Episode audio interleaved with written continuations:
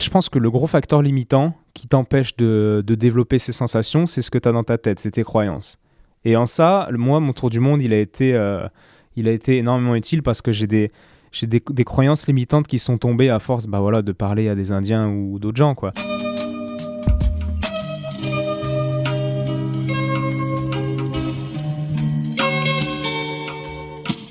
Bienvenue à tous sur Et surtout la santé, votre podcast lyonnais qui décortique des sujets de santé avec des spécialistes, avec des sportifs professionnels et parfois avec des patients aux histoires extraordinaires. Aujourd'hui, on est le douze avril deux mille vingt, donc toujours en confinement à cause du covid dix-neuf, et donc j'en profite pour faire un épisode avec Mathieu Durand, un ami, qui prend cette fois mon rôle pour me poser des questions. L'idée était de vous partager un petit peu plus de choses concernant mon parcours et les sujets qui m'intéressent. On a donc évidemment parlé d'ostéopathie, mais aussi des raisons qui m'ont poussé à faire un podcast ou à partir faire le tour du monde. Des sujets qui peuvent potentiellement me faire partir dans tous les sens et parler pendant des heures, mais Mathieu a très bien cadré l'épisode. Donc merci à lui, et j'en profite pour vous inviter à aller écouter son podcast qu'il vient de lancer, qui s'appelle « Dents tes dents ». C'est un podcast dans lequel il part interviewer des spécialistes de la dentisterie. Vous verrez, c'est passionnant. En attendant, je vous souhaite une bonne écoute, et comme d'habitude, si l'épisode vous plaît, parlez-en à vos amis, et allez liker sur l'application podcast sur l'iPhone de vos potes, et puis éventuellement de partager sur les réseaux sociaux le projet et surtout la santé. Merci par avance à vous pour ce coup de pouce et je vous souhaite une bonne écoute. On se retrouve tout de suite avec Mathieu. Salut Étienne. Salut Mathieu. Comment tu vas ? Eh ben ça va bien, merci, merci. Bien confiné, puis, euh, puis content d'in- d'inverser les rôles pour une fois et d'être euh, bah, de l'autre côté quoi. On va voir si j'y arrive, si j'arrive à, à lâcher le contrôle. C'est pas facile pour toi de lâcher le contrôle. Exactement. Comme je te disais, je suis un peu une personnalité de, de type huit, pour ceux qui connaissent l'ennéagramme. Et donc, j'ai, vouloir, j'ai tendance à, à vouloir un peu contrôler et diriger tout ça. Bon, c'est dans mon sang, mais c'est un bon exercice. Là, on, on va voir. Bah, je dois avouer qu'il s'est assez prêté au jeu, Étienne. C'est-à-dire qu'il a complètement lâché. Et donc, il ne sait pas du tout ce de quoi on va, les sujets que l'on va aborder aujourd'hui. Donc c'est vrai qu'on est en période de confinement, euh, c'est intéressant d'ailleurs de savoir comment toi tu le vis et ce que tu penses de la situation actuelle. Alors moi, bizarrement ou pas, parce que je pense que je ne suis pas le seul, mais je le vis plutôt très bien. Alors si on met de côté le fait que, que j'ai peu d'aide, que j'ai plus de rentrée d'argent parce que le cabinet est fermé, et cetera. Ok, mais hormis ça, j'ai des tonnes de choses que je voulais faire depuis un bon moment, notamment de l'écriture, de la création de formations, de contenu. Et, euh, et en fait, ce confinement me permet de faire ça. Donc je suis, je suis très occupé et en même temps j'ai le temps de, de dormir et profiter de ma copine et puis de faire un peu de sport euh, tous les jours, donc je le vis plutôt très bien quoi. Ok, donc c'est vrai que pour toi c'est une source d'inspiration créative quoi, c'est ça ? Exact, mais après ça je t'ai, je t'ai donné ma vision euh, égoïste on va dire, après d'un point de vue plus, plus global, euh, bah, je crois que c'est un, un symptôme en fait euh, par rapport à la planète ce, ce virus et je pense que bah, beaucoup de gens l'ont... le vivre comme ça est, est, est un, un symptôme qui, est, qui doit nous faire réfléchir, qui doit nous faire sortir la tête du guidon, nous, poser, nous faire poser des questions et, et puis essayer de, de, ouais, de réfléchir et de, et de voir les choses peut-être autrement après cette crise, quoi. Ouais, au moins d'en faire une force.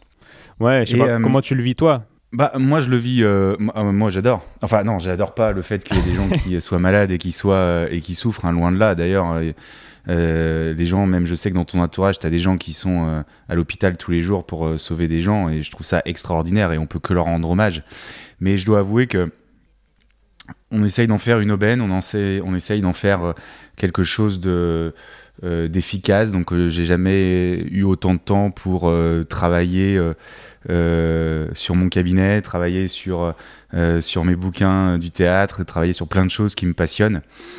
Donc on essaye d'en faire oui, quelque chose de, de, de plus fort, quoi, quelque chose de, de créatif. Bon. Et d'ailleurs, euh, qu'est-ce que tu aurais envie de dire, toi, euh, aux gens euh, qui sont inquiets par rapport à ce virus ? Quelle est la meilleure défense à avoir ? Quelle est la meilleure euh, protection que l'on peut avoir face à, à euh, justement quelque chose qui peut nous rendre malade, à ton avis ? Alors, ben moi, je dirais aux gens, je ne sais pas si ça les rassurerait, mais je dirais que quoi qu'il arrive, ils ne peuvent pas contrôler grand-chose. Ok, tu peux rester chez toi, mais bon, euh, il suffit d'aller faire les courses et tu peux l'avoir, le virus. Et je pense qu'il faut se demander qu'est-ce que tu peux contrôler dans l'histoire. et ben, tu peux contrôler ce que tu manges. Tu peux manger des, des fruits, des légumes qui vont booster ton système immunitaire. Tu peux faire du sport, et cetera. Là, je viens de lire un article d'ailleurs qui, qui explique, c'est marrant parce qu'il disait, euh, c'était le journaliste qui disait, ouais, personne ne comprend, euh, c'est surtout les, les gens obèses qui sont, euh, qui sont euh, dans les services de réanimation, quoi. Et j'étais là, bah, c'est pas, enfin, il y a quand même un petit lien, c'est un peu compréhensible quand même de, de se dire qu'un virus qui touche les poumons, euh, ben, met les gens qui sont obèses, qui ont déjà du mal peut-être à respirer quand ils font un peu d'effort, euh, en difficulté, quoi. Donc voilà, contrôler ce que tu peux contrôler, faire de ton mieux et après, ben, lâcher prise et puis, et puis voir ce qui se passe, quoi. Donc ce que tu es en train de dire, et je pense que ça rejoint un petit peu ta personnalité, c'est-à-dire que contrôler son euh, un bon état de santé général. Ouais, voilà, faire de ton mieux. Mais tu sais, moi, j'ai eu le coronavirus. Ma copine étant infirmière aux urgences, me l'a gentiment euh, fait passer. Et puis voilà, j'ai eu dix jours euh, un peu compliqués, mais au final... plus compliqué parce que j'avais peur que ça dégénère, parce que voilà, on voit de tous les côtés que ça peut potentiellement être très grave. Mais, euh, mais là, bon, je m'en suis sorti, c'était pas si difficile que ça après un petit peu de recul. Et, euh, et je suis très content d'avoir exposé mon système immunitaire au virus. Donc euh, voilà, moi ce que je me dis, c'est que potentiellement je suis immunisé, donc, euh, donc non contagieux, et puis, euh, et puis je le rattraperai pas tant qu'il mute pas, je suis, je suis protégé, quoi. C'est ma vision un peu simpliste et optimiste, quoi. Ok, super. Bah écoute, merci beaucoup pour ce partage. C'est, c'est, c'est vraiment passionnant d'avoir ce point de vue-là. Puis ça rejoint aussi ta passion de lier euh, à la fois toutes ces professions médicales pour trouver un petit peu la meilleure équation pour être le, en meilleure santé, en final. Bah c'est ça, j'essaie de trouver la, la meilleure équation, comme tu dis, parce que en tant qu'ostéo, j'ai, c'est marrant, j'ai écrit un article hier là-dessus. J'ai un pied dans le monde médical cartésien et un pied dans le monde euh, des médecines alternatives où c'est beaucoup moins cartésien. Et, euh, et donc ça me permet d'avoir cette vision globale, une approche ultra globale à proposer aux patients euh, qui ont envie d'être en bonne santé, quoi. Je peux autant l'orienter euh, bah, vers un acupuncteur ou un naturopathe, chose qu'un médecin généraliste en général ne fait pas ou peu, il y en a qui le font évidemment, mais euh, voilà, je peux aussi envoyer vers un, un médecin du sport qui va euh, prescrire une I R M pour faire un diagnostic très précis de la lésion, quoi. Et euh, voilà, c'est ma vision de la santé, ouais. Okay. Être capable de voir euh, des deux côtés, quoi. Ok, et comment t'expliques alors cette ouverture d'esprit que t'as eue euh, en gros, pour faire simple, est-ce que tu peux nous expliquer ton parcours et ta démarche? Alors, ouais, ça, il y a beaucoup de choses à dire. Je vais expliquer mon parcours brièvement, qui pourra permettre de comprendre ensuite ma démarche. Donc à la base, moi, il faut savoir que je suis très cartésien. C'est-à-dire que quand je suis rentré en école d'ostéo, je pensais que bah, pour soulager quelqu'un, euh, il fallait débloquer ce qui coinçait. C'est-à-dire qu'une lombalgie était... Était, euh, correspondait à une, une vertèbre lombaire bloquée, tu la trouvais, tu la débloquais, ça allait mieux. Bon, au final, il s'avère que c'est pas du tout aussi simple que ça, et, euh, et tant mieux, parce que c'est d'autant plus intéressant. Et donc, j'ai fait mes études d'ostéopathie en, voilà, en m'ouvrant petit à petit, mais en, en ayant des, comment dire, des résistances, des défenses mentales par rapport à ce qu'on me disait quand on voulait un peu m'ouvrir. Et en fait, à la fin de mes études, moi, j'ai travaillé un petit peu dans un cabinet, j'ai vu des patients, enfin, j'ai accumulé plein de jobs pour mettre de l'argent de côté.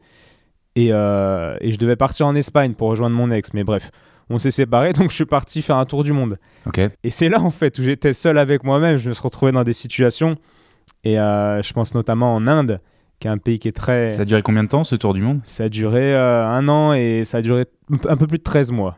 Un peu plus de treize mois, ouais. Ok. Voilà, et donc sans... en Inde Et donc en Inde, qui est un des pays, semble bah, le pays qui m'a le plus marqué, j'avais plus de quoi me... caché entre guillemets, enfin j'étais tout seul et donc je voyageais et puis j'aime, j'aimais bien rencontrer les gens, euh, j'aime toujours, j'ai toujours aimé et donc je parlais à des gens qui me paraissaient vraiment euh, très intelligents, ouverts d'esprit, et cetera. J'étais dans un autre contexte et donc j'ai été un petit peu obligé d'écouter ce qu'ils me disaient parce qu'en fait ces gens-là me racontaient à peu près la même chose, donc pour moi je les voyais comme des gens qui avaient plus d'expérience que moi, donc il aurait vraiment fallu que je me mente à moi-même pour ne pas les écouter, quoi. Mais c'était quel, donc, type, dans de, différentes villes, quel type de personnes en fait? Dans quel contexte tu les as rencontrés? Ben, tous les contextes. Euh, moi, je parle aux gens dans la rue, dans les bus. Euh, quand quelque chose m'intéresse, bah, je vais voir tout de suite et je discute. Donc, en fait, ça m'amène à des situations euh, assez improbables où je rencontre des gens euh, que j'aurais pas dû rencontrer si j'avais pas fait tout ça. D'accord. Et, euh, et souvent, euh, bah, quand je m'arrête de discuter, quand je prolonge la discussion, c'est que les personnes m'intéressent. Et donc là, les personnes qui m'intéressaient me, me, me parlaient de concepts euh, en, dans lesquels je croyais pas trop, quoi. Il me parlait d'énergie, surtout d'énergie, de religion, de Dieu, de, d'intention, de choses comme ça. D'accord. Dont on parle d'ailleurs un petit peu en ostéopathie. Et là, vu que j'étais tout seul, j'avais pas, j'avais pas de honte à, à, à refuser, à résister ce qu'il me proposait. Donc j'ai essayé d'écouter. Et puis vu que tout le monde me racontait à peu près la même chose, ça m'a, au bout d'un moment, ça m'a ouvert. J'ai eu des, des comment dire, des, des flashs. Je me suis dit, ouais, c'est vrai que ça, euh, j'ai pas d'exemple précis en tête, mais j'ai, c'est vrai que dans tel type de situation, il y a peut-être un truc qu'on comprend pas qui, qui est responsable du résultat, quoi. Il faut admettre qu'on comprend pas tout, que la science ne peut pas tout expliquer. Et puis, euh, et puis voilà, c'est parti de ces rencontres avec des gens qui m'inspiraient, dont, les, dont le, le discours m'inspirait, alors que j'étais dans un pays où j'étais tout seul, euh, hors de mon milieu. Donc c'est ça qui m'a permis de m'ouvrir. Donc tu t'es ouvert au monde, à d'autres, euh, d'autres civilisations, d'autres philosophies de vie. Voilà, c'est ça. Parce qu'on on me dit des fois, ben ouais, mais ce, cette ouverture, tu aurais pu l'avoir en France. Euh, j'aurais pu, mais je pense que j'avais des défenses trop... trop importante pour l'avoir en France, et j'ai dû personnellement changer de lieu géographique pour vraiment m'ouvrir à, à ce genre de choses. Ok, super. Voilà. Et, donc... et après, bon, il y a eu d'autres choses après, après l'Inde, hein. Il m'est arrivé des, des choses assez incroyables. Euh, mais ouais, le, le voyage a continué. Après, je suis allé en Asie. Enfin, j'ai continué en Asie pendant cinq mois, en Océanie, en Amérique du Sud, où là, ben, il y a beaucoup de chamans, beaucoup de gens qui sont très euh, spirituels. Et puis, j'ai fini en, en Europe du Nord, où là, c'est pour le coup, c'est un peu plus cartésien, mais j'ai eu un bon, euh, un bon panorama de toutes les, toutes les philosophies, quoi. Ok, ça me rappelle un peu notre, euh, notre rencontre, hein, quelque part. Hein. On okay. s'est rencontrés comme ça, euh, dans un bar ouais. lyonnais que certains euh, vont reconnaître, où il y a du velours sur les murs.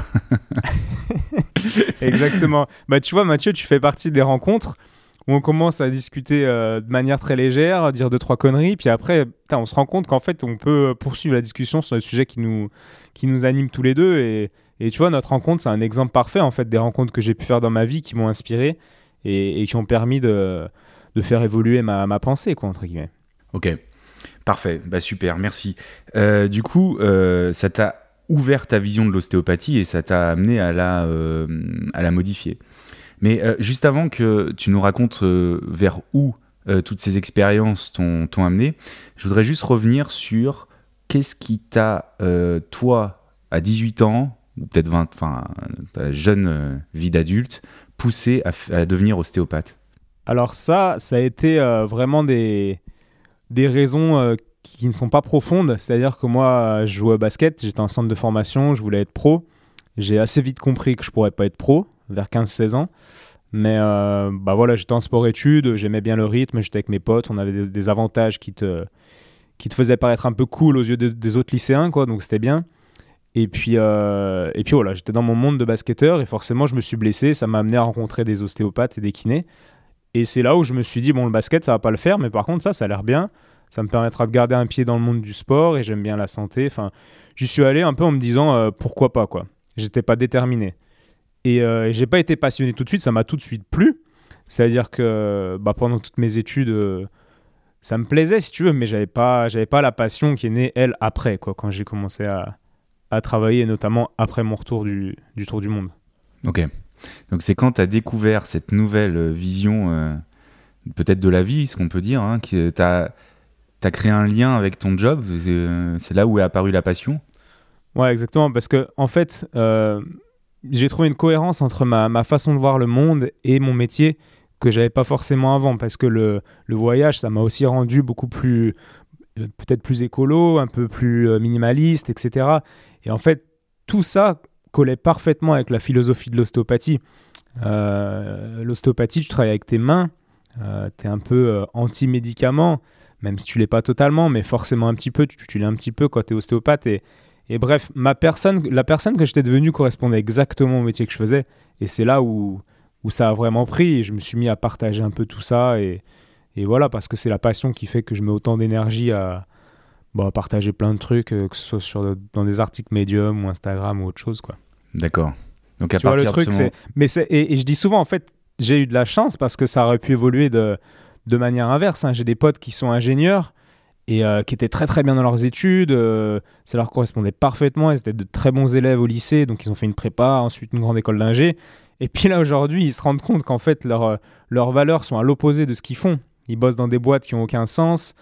Euh, ils ne sont pas satisfaits, leurs valeurs ne sont pas mises en avant et, Et donc voilà, et moi ça a été le, l'inverse quoi en fait dans mon parcours.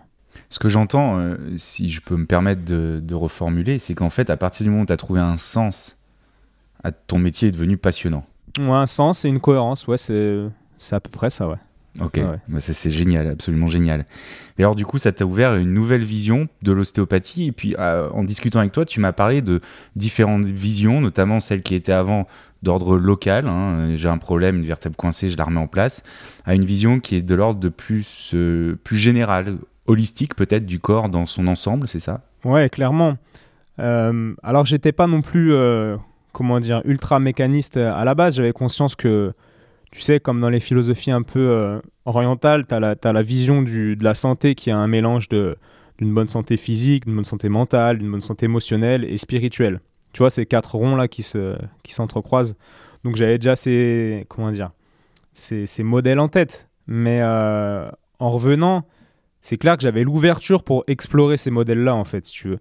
Et j'ai la chance de bosser avec une collègue, euh, je ne sais pas si elle entendra le...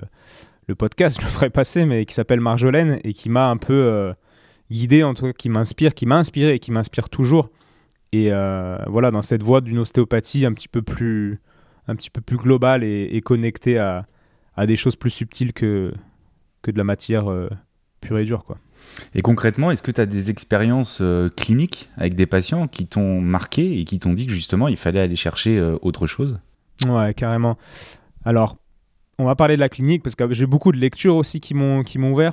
Mais cliniquement, c'est assez intéressant parce que, en fait, il y a un concept qu'on connaît quand on est ostéo, normalement, j'espère en tout cas, c'est que les, les tissus ont une conscience. Chaque cellule a une conscience et tu peux dialoguer avec ces, avec ces tissus. Et quand quelque chose bloque, on va prendre l'exemple d'un foie. Alors, je parle d'un foie, mais c'est la région du foie. Bah, tu peux interroger ces tissus, tu peux essayer de comprendre pourquoi, euh, pourquoi ça bloque. Et donc, euh, un peu comme un micro-kiné frais. Donc là, je vais te parler un peu de comment je travaille. Donc, je connaissais tout ça, la théorie, et puis un jour, j'avais une patiente. Bon, je te parle d'une anecdote, mais ça se fait petit à petit, mais là, je me suis vraiment dit, waouh, c'est incroyable. C'est une patiente qui vient me voir parce qu'elle avait une, une, sciatique, une cruralgie depuis... Euh, depuis Un an, ouais, depuis plus d'un an, elle souffrait énormément. Bon, elle avait fait euh, euh, tout ce qu'il fallait faire, c'est-à-dire les examens plusieurs fois, pris les anti-inflammatoires, parcours classique, rien n'y faisait. Elle avait vu des ostéos, des machins, tout. Et puis elle vient me voir parce qu'elle m'avait découvert je ne sais où. Et, euh, et là, sur son foie, c'était très dense. Et exactement comme ce que je, comme, comme ce que je lisais pardon, dans les livres, en fait, il s'est passé un truc assez incroyable. J'ai eu euh, une sorte de, comment dire, de flash dans ma tête et, euh, parce que je sentais que ça bloquait, mais que c'était pas mécanique. Et j'ai commencé à, la, à, lui, à lui tendre des perches et à lui poser des questions sur, ce qui, sur mes intuitions. Et je lui ai posé une question sur euh, sa relation avec son, avec son ex, comment ça s'était terminé, parce que je sentais que euh, le foie, typiquement en médecine chinoise, c'est en lien avec la colère. Donc je lui ai pas dit, bon, là, vous avez de la colère, et cetera. Je voulais juste tester. Elle s'est mise à me parler de son ex. Et là, son foie, enfin la zone de son foie, on va dire, s'est mise à bouger, à dérouler. Et là, tout s'est relâché. Tous ses tissus sont... sont relâchés, le ventre s'est mis à gargouiller énormément, et cetera.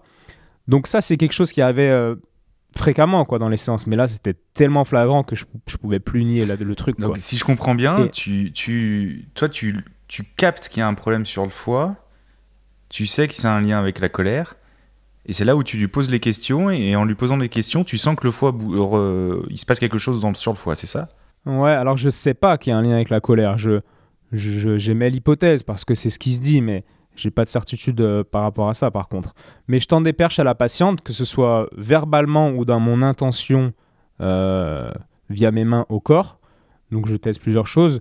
Mais en fait, le corps réagit en fonction des questions que tu poses au patient. Et ça, tu le ressens, ça ? Ouais, tu le ressens. Et c'est tellement flagrant et ça devient tellement flagrant que tu, te, tu peux plus nier tout ça. Et donc, euh, donc, pour l'histoire, cette patiente, en fait, quand je lui ai tendu la perche de... de l'histoire avec son ex, bon, elle m'a expliqué que, que c'était pas terminé, que c'était très compliqué, et cetera. Et cette tension au niveau du, de, de, de, son, de son hypocondre, on va dire droit, eh ben, a déroulé, on appelle ça des déroulés, on, on sent sous les mains que ça déroule et que ça se relâche. Et après, euh, après cette séance, on n'a pas fait que ça, mais c'était le gros moment, le, le temps fort, on va dire, de la séance. Après ça, elle n'avait plus aucune douleur. C'est-à-dire qu'elle m'a écrit le lendemain, enfin, ou alors trois quatre jours après, en me disant bah, « merci euh, ». Euh, j'ai plus aucune douleur depuis la séance, ça faisait un an que je souffrais tous les jours. Tu vois, le genre de témoignage incroyable. Et là, c'est le cas clinique que j'ai en tête qui, qui me revient. Euh, j'en ai eu un autre avec une, une zone des reins qui était bloquée, mais je ne vais pas tous les raconter. Mais voilà, c'est des gros cas cliniques comme ça qui m'ont fait me dire waouh, c'est incroyable. En fait, il y a une pub, un potentiel de guérison qui est, qui est énorme via l'ostéopathie. Et guérir les gens, en fait, c'est tellement stimulant. En fait, quand les gens te disent euh, qu'ils souffrent depuis un an et qu'ils vont très très bien, bah, ça, moi, ça me rend fou, quoi. J'ai envie de, de comprendre plus, de lire plus, de soigner encore mieux les gens, et cetera. Et t'es dans une spirale qui est, qui est vertueuse. En ce moment, je suis en plein dans, dans cette spirale, quoi. Bon, bah super, tu pourras nous expliquer ça après, parce que j'ai encore plein d'autres questions. Mais en fait, ce que j'entends, c'est que tu lies, en fait, l'organique, au sens propre du terme, à l'émotionnel, au final. Ah bah, clairement. Clairement. Est-ce que des fois, ça, te, ça t'arrive de te dire « Oula, là, c'est trop lourd hein, émotionnellement, c'est pas à moi de gérer ça ». Ça m'arrive, ouais. Ça m'arrive. Mais pour ça, j'ai des contacts, j'ai un réseau. Et c'est sûr que quand... Parce que j'essaye pas de jouer au psychologue, c'est pas le but, parce que, parce que je suis ostéo et ça, pour le bah, coup, je suis très clair aussi, que ch- hein, chacun, chacun a son métier. Hmm. Mais par contre, tu peux pas dissocier le corps et l'esprit. C'est-à-dire que t'as énormément de blocages dans le corps qui sont en lien avec des blocages de l'esprit. Ou des blocages émotionnels, tu vas appeler ça comme tu veux. Mais donc c'est difficile de dire, bah non, non, moi je reste dans la matière. La matière, elle a imprimé de l'esprit et, euh, et donc des émotions, donc tu peux pas trop dissocier. Mais effectivement, je travaille avec des collègues, euh, surtout un collègue hein, qui, est, qui fait de la psychologie, de la psychologie biodynamique, exactement. Ouais, c'est ça, c'est important, je pense que tout le monde comprenne bien, c'est que même si des fois on détecte des choses, euh, ça veut pas dire qu'on est capable de les gérer ni de les soigner et qu'il y a vraiment... Euh, Il y a d'autres métiers complémentaires, et c'est là où c'est intéressant, c'est de les rendre complémentaires, justement. Parce qu'il n'y aurait rien de pire qu'un mauvais psychologue qui euh, mettrait le doigt sur un problème et qui ne saurait pas comment accompagner son patient, j'imagine. Non, c'est clair. Mm. Bah, nous, on, on, on fait ce que le corps nous, nous propose, c'est-à-dire que des fois, il y a des blocages, bah, tu ne sais pas pourquoi, mais, mais ils ne veulent pas se débloquer. Donc là, dans ces cas-là, je me dis, bon, est-ce que c'est moi euh, qui ne suis pas assez bon, qui ne trouve pas la, la clé euh, et la bonne serrure ? Ou alors peut-être que c'est un blocage qui est trop profond que le, co- le, le corps du patient, enfin le patient, ne peut pas gérer. Donc, euh, et ça, c'est souvent le cas. Et maintenant, j'ai pris du recul par rapport à ça. J'ai encore énormément à apprendre, mais je sais qu'à la fin de certaines séances, ben, parfois, ce que je voulais libérer, entre guillemets, euh, ben, n'est pas libéré. Mais en fait, on a libéré ce que le corps était prêt à libérer euh, par rapport aux compétences que j'ai à l'instant T euh, où je soigne le patient, quoi. Ok. Donc, euh, donc, je fais ce que le corps accepte qu'on lui fasse, que je lui fasse, avec les pom- compétences à l'instant T où je fais les choses qui, qui dépendent de, de mes compétences de base, mais également de mon énergie du jour, de comment j'ai mangé, de comment j'ai dormi avant, de plein de choses, quoi. Ouais, parce que pour toi, c'est important d'être en forme pour soigner les patients ? Ouais, pour moi, c'est... Alors, en forme, c'est un mot qui me... qui n'est pas complet. C'est important d'être en forme, oui, d'avoir bien dormi et bien mangé, mais c'est important d'être en, en phase avec toi-même, cohérent. C'est-à-dire que... Bon, là, on peut, on peut rentrer dans une notion euh, plus complexe, mais l'ostéopathie, l'idée, c'est de proposer un point d'appui au patient, au tissu qui coince, pour qu'il puisse se servir de ce point d'appui pour se libérer. Et bref, toi, en tant que thérapeute, tu dois être en quelque sorte un point d'appui, un point d'appui stable. Et je pense que la stabilité de, de ton point d'appui en tant que thérapeute est, est extrêmement liée à... à ta stabilité interne, c'est-à-dire que régler tes problèmes, aller voir euh, qui, qui, qui que ce soit pour régler tes problèmes en tant qu'homme, pour moi, c'est essentiel pour être un bon, un bon ostéopathe, quoi. Mm. Je sais pas si je suis clair dans, dans tout ce que je raconte. Si, si, si, si. Euh, si, si. Ça, moi, personnellement, ça me paraît très clair. Hein, si je dois résumer, c'est que oui, il faut que, d'abord que toi, tu sois à cent pour cent de tes moyens. Ouais, à cent pour cent de moyens et... et à un instant donné. À un instant donné, ouais. Et ça, ça passe par un travail de fond sur toi-même et, et puis un travail euh, plus euh, superficiel de bon sommeil, bonne alimentation, tout ce qu'on disait ce tout qu'on à l'heure. Effectivement, tout se faire. Ok, super. Et donc, du coup, en fait, cette démarche euh, donc, de l'ostéopathie qui commence à s'ouvrir, là, t'as à peu près quel âge quand tu te rends compte de tout ça et de tout ce potentiel ? Bah, le potentiel, j'ai, j'ai beaucoup, beaucoup de chance de m'en rendre compte très tôt.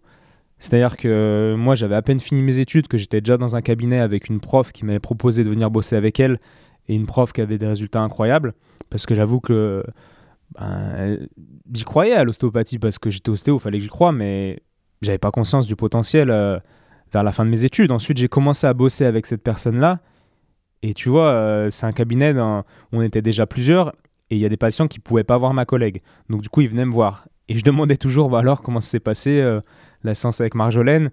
Et une fois sur deux, c'était des discours euh, hallucinants, quoi. Ah bah très très bien, euh, j'avais des maux de tête depuis dix ans, là je n'ai pas eu depuis un mois, alors que j'en avais chaque semaine. Et j'étais là, putain mais ils se foutent de ma gueule, quoi, c'est pas possible. Et mais que des choses comme ça, j'avais des douleurs au rapport sexuel pendant, depuis euh, des années, depuis mon accouchement, et depuis que j'ai vu Marjolaine, ben plus rien. Et tu vois, là tu te dis, ok, il y a quand même un potentiel monstrueux en, dans l'ostéopathie. Donc depuis, ça m'a un peu rendu, euh, comment dire, ça m'a obsédé de, de, de, de, de développer et puis de, d'utiliser ce potentiel qu'avait l'ostéopathie pour, euh, pour guérir les gens, quoi. Bah ouais, parce que moi, quand je suis venu te voir, euh, je me suis retrouvé avec... Euh, bah, j'ai eu l'impression d'être soigné par médecine chinoise, par acupuncture, par, euh, au niveau de la voûte plantaire, par plein de choses. Donc j'ai vraiment plus l'impression d'être chez un ostéopathe. J'ai eu vraiment l'impression de voir un, un soignant extrêmement complet, quoi, qui allait dans toutes les zones que le corps humain pouvait lui offrir. Et donc, euh, bah justement, ce qui est intéressant, c'est comment... Bon, on l'a compris, euh, tu deviens ostéopathe, tu t'ouvres à une autre euh, vision de ce métier-là, t'es inspiré aussi par d'autres, euh, d'autres ostéopathes qui ont déjà fait un parcours aussi euh, impressionnant. Et là, tu t'ouvres à d'autres disciplines complémentaires. Je pense, euh, bah, pour être passé chez toi, je pense à l'acupuncture, à la médecine chinoise. Comment t'es arrivé là et qu'est-ce que cette mé- ces médecines-là t'ont apporté ? Alors, elles m'ont apporté beaucoup d'ouverture, mais j'aimerais pr- préciser le fait que je m'ouvre à d'autres choses, mais ma base reste l'ostéopathie. C'est-à-dire que, par exemple, là, pendant le confinement, bah, oui, je lis un peu de choses sur la médecine chinoise, mais je lis surtout des livres sur l'ostéopathie et, et, et, et c'est vraiment la, la base. Et je m'aide un petit peu de, de la, enfin un petit peu beaucoup, mais de la philosophie de la médecine chinoise. Donc, euh, comment j'en suis arrivé là ? C'est un peu par hasard. Je cherchais une formation euh, à faire et puis j'avais entendu, enfin plusieurs personnes me parlaient d'une formation de médecine chinoise et puis euh, et puis je l'ai faite et c'est vrai que ça ça m'a plu. Donc euh, encore une fois, ça a été le hasard. Et tu sais, quand la vie t'envoie des signes, quand on te parle d'un truc une fois, deux fois, trois fois, j'ai tendance à être un peu spirituel, à me dire « Ok, il y a une raison pour laquelle euh, j'entends ces choses-là, donc, euh, donc je fais confiance et j'y vais. » quoi. Et c'est comme ça que je me suis retrouvé à faire de la médecine chinoise et, et à tester des choses, à voir que ça marchait, et cetera. Bah, je tiens, je tiens à te féliciter parce que ce qu'on entend, c'est que en fait, à partir d'une médecine un peu plus traditionnelle, et encore, hein, pour beaucoup de médecines traditionnelles, l'ostéopathie est aussi une médecine très lointaine, Euh, du coup, euh, t'en fais, euh, tu la euh, renforces et tu la, on sent que tu la, tu viens l'enrichir de toutes ces expériences-là. Donc c'est vraiment un, un point de vue extrêmement, euh, extrêmement positif et enrichissant. Et je conseille tous les professionnels de santé d'ailleurs à avoir cette même démarche. Hein. Bravo Étienne en tout cas.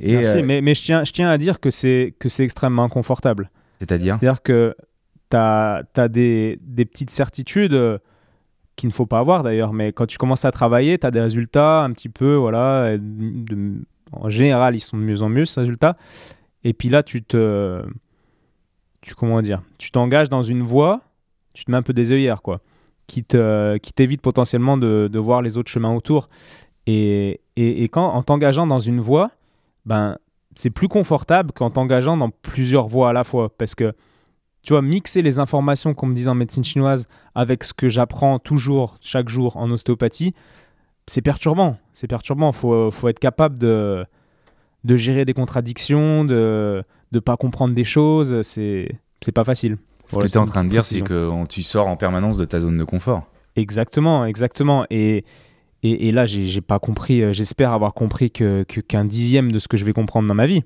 Parce que je ne suis pas, je suis pas arrivé... Euh, Euh, nulle part en fait. Je suis toujours en... dans des processus de compréhension de choses, quoi. Voilà, c'était une, pré- une petite précision quand même. C'est vrai que plus on sort de sa zone de confort et plus on a l'habitude d'en sortir et plus sortir de sa zone de confort devient confortable, non ? Ben, et- exactement. En fait, si tu veux, c'était aussi un des buts du voyage que j'ai fait. Euh, je m'étais donné des objectifs parce que j'aime bien, euh, j'aime bien me challenger de, de nature en, en lien avec... Euh... ma personnalité de, de type huit, dont on a parlé au, au début, je crois. Et donc, euh, une des, comment dire, des lignes que je m'étais marquée dans mon, dans mon carnet de voyage et, et, et qui était imprimée dans ma tête, c'était bah, « sors de ta zone de confort », quoi, en permanence. Et quand tu es en voyage et que tu es tout seul, bah, y a rien de plus simple, en fait, de sortir de, ma, de ta zone de confort. Donc, il m'est arrivé des trucs de, complètement incroyables euh, via cette façon de penser. Mmh. Et donc après, moi, je pars du principe que quand il m'arrive des choses, euh, quand j'ai des résultats qui découlent d'une certaine action, j'ai tendance à, à reproduire un peu l'action. Ou alors à changer mon action s'il n'y a pas les résultats escomptés. Mmh. Tu vois ce que je veux dire ? C'est vrai, c'est vrai. Non, mais moi qui te connais un petit peu, hein, je te vois, euh, je te vois comme ça sauter de plein, de, plein d'expérience en expérience. Euh, je vais chez un chirurgien orthopédique qui m'a dit « Ah bah oui, je connais très bien Étienne, il a passé du temps avec moi. » Je vais chez un médecin du sport, il me dit pareil. Le maquiné, pareil. Mes confrères dentistes, ils me disent pareil. C'est vrai qu'on sent que t'es une personnalité qui s'enrichit de, de, de toute expérience, en fait. Donc ça, c'est plutôt, à mon avis, c'est vraiment une qualité euh, indispensable pour être un bon soignant, en tout cas. Donc bravo Étienne à tout ça. Alors pour tout ça, euh, maintenant, si tu es euh, d'accord, on, euh, j'aimerais qu'on, qu'on revienne un petit peu au métier euh, d'ostéopathe à proprement parler. Euh, concrètement, Étienne, à partir de quel moment, parce qu'il y a encore trop de gens, bon, qui, il euh, y a des gens, ça rentre quand même de plus en plus dans la, dans, dans les mœurs hein, d'aller voir régulièrement un ostéopathe, mais il y a quand même des gens qui savent vraiment pas ce que c'est et qui y vont jamais. À partir de quand, à ton avis, il faut aller consulter un ostéopathe ? Bah, je pense que c'est intéressant de consulter un ostéopathe à partir de, de quelques jours après la naissance. Bon, ça, ça varie, quelques jours, quelques semaines. Ça, clairement, moi, je suis pour. Après, les avis vont diverger, mais globalement, on est tous d'accord là-dessus. Mais moi, je vais donner mon avis personnel. Je pense que c'est très intéressant. Parce que la naissance, c'est le premier jour de ta vie. En fait, ta vie, il y a quand même des choses qui se passent avant, dans l'utérus. On va pas parler de, de vie antérieure et de choses comme ça, mais, mais on pourrait... mais euh, je ne maîtrise pas trop le sujet, je m'y intéresse. Euh, en tout cas, quand tu sors, quand tu nais, tu as passé neuf mois dans un ventre, dans un utérus, et il y a peut-être eu, on va parler de manière très mécanique pour commencer, des compressions qui ont fait que tu as des petits, euh, des zones qui bougent moins que les autres. Et je trouve ça très intéressant de, de consulter, quand, euh, enfin, d'amener ton enfant à partir de quelques semaines pour qu'on puisse voir qu'il n'y ait pas de, de blocage, on va parler de manière simple, de blocage qui, qui puisse... Euh, entraîner des petites choses, tu vois, des, plagi- des plagiocéphalies ou, des, ou, ou une organisation corporelle un peu moins, euh, un peu moins saine que ce que ça pourrait être si tout était libre, quoi. D'accord, donc tu conseillerais déjà, euh, dès que les parents ont un nouveau-né, euh, de l'amener euh, consulter chez un ostéopathe ? Oui, oui, bien okay. sûr. Et après, c'est-à-dire que tu penses qu'il faut consulter euh, l'ostéopathe régulièrement, comme une routine, euh, une fois par an, deux fois par an, ou simplement quand il y a des apparitions de problèmes ? Alors, moi, je conseille, j'ai la vision de, de l'ostéopathe qui travaille en prévention, donc je conseille de venir une fois ou deux par an, mais ça, c'est variable. Suivant ce que le patient... Donc déjà, pendant la, la croissance, je conseille de venir tous les ans, une fois par an, et puis au pire, tu fais pas grand-chose, tu vois que tout est libre, que le corps s'adapte bien, mmh. très bien, et puis euh, au mieux, bah, tu vois qu'il y a des choses et tu corriges et, et tu permets un peu de, au corps, tu, tu, tu redonnes un maximum de capacité d'adaptation au corps, parce que c'est ce qu'on veut en ostéo, c'est que le, le corps s'adapte bien, quoi. Et euh, après, pour les adultes, moi, je conseille de venir ouais, une fois ou deux par an. Et puis, une fois que j'ai le patient sur la table, suivant là où ça bloque, comment il est dans sa vie, et cetera, s'il a des douleurs, des, des choses qui le gênent, bah, je lui propose, euh, bah, vous, c'est plutôt trois fois par an, tous les quatre mois. Vous, une fois par an, ça suffit largement. J'essaie de m'adapter, quoi, tout le temps. Alors, qu'est-ce qui va, faire, qu'est-ce qui va varier ce, cette fréquence ? C'est le métier, la musculature, l'activité physique ? Ah, très bonne question. Ça, c'est, ouais, c'est une des questions à laquelle je réfléchis en permanence, mais... En fait, c'est la capacité d'adaptation que tu as par rapport à la vie. Euh, c'est-à-dire que tu as des mecs qui vont... Je vais reprendre le, l'exemple d'un ostéo qui m'inspire énormément, qui s'appelle Pierre Tricot. Il dit souvent euh, qu'un un des déclics qu'il a eu, c'est qu'un jour, il a eu un cascadeur en consultation et il s'est dit « Waouh, je vais retrouver plein de blocages. » Un peu comme quand tu te dis « Waouh, lui, il est rugbyman, euh, il doit avoir plein de choses bloquées. » Et en fait, sur ce cascadeur, et c'est ce que je vois chez des gens qui sont supposés avoir beaucoup de blocages, bah des fois, tu vois qu'il y a peu de blocages. Parce qu'en fait, ils, leur corps s'adapte. Et leur corps s'adapte à l'expérience qu'ils, qu'ils, qu'ils vivent, quoi. Donc, euh, donc, tu vas avoir des gens qui vont, qui vont se retrouver avec des zones complètement bloquées pour un choc qui n'aurait peut-être, entre guillemets, pas dû bloquer la zone. Ou alors parce qu'il y a eu un événement qui n'a pas été digéré, digéré émotionnellement, alors que quelqu'un d'autre l'aurait très bien digéré, mais voilà, l'instant T où la personne a reçu et a vécu l'événement, son corps l'a pas, s'est pas adapté et a créé ce qu'on appelle une, une rétention, un blocage, quoi. D'accord. Donc c'est très variable, je peux pas te répondre, il n'y a, a pas de recette magique, mais en gros, mieux tu t'adaptes à la vie, moins tu as de blocage, entre guillemets. Je pourrais te résumer le truc comme ça, quoi. Ok, mais il n'y a pas de métier plus propice à, aux troubles musculo-squelettiques ou des choses comme ça ? Bah, évidemment, hein, de manière générale, plus ton métier va être physique, c'est rare de, de voir un plâtrier peintre qui n'a jamais eu une épicondylite ou, euh, ou une lombalgie, quoi. C'est sûr, mais c'est un, c'est un discours qui m'intéresse pas parce que je le, je, je le trouve pas, pas pertinent, quoi. Okay. C'est pas parce que t'es... Évidemment que si tu peins des, des murs toute la journée, tu vas avoir mal au bras. Mais c'est... ça m'intéresse pas de raconter ça, quoi, si tu veux.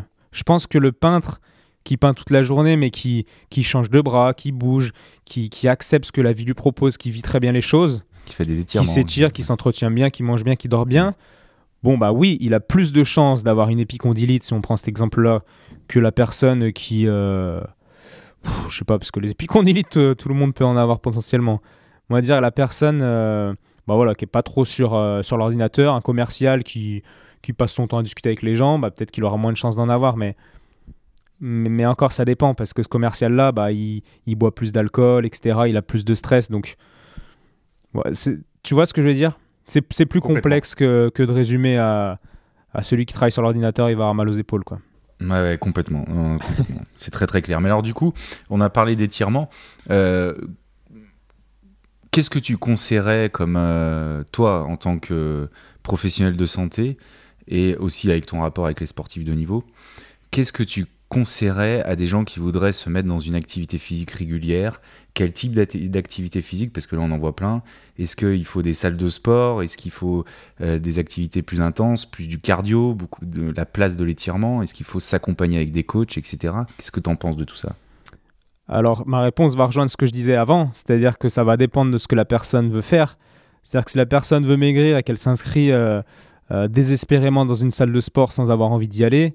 Euh, je vais lui dire non, fais trouver autre chose, quoi. Essayer de, de réfléchir à autre chose. Mmh. Après, il y a la problématique de quoi faire quand on n'aime rien faire, ça c'est autre chose.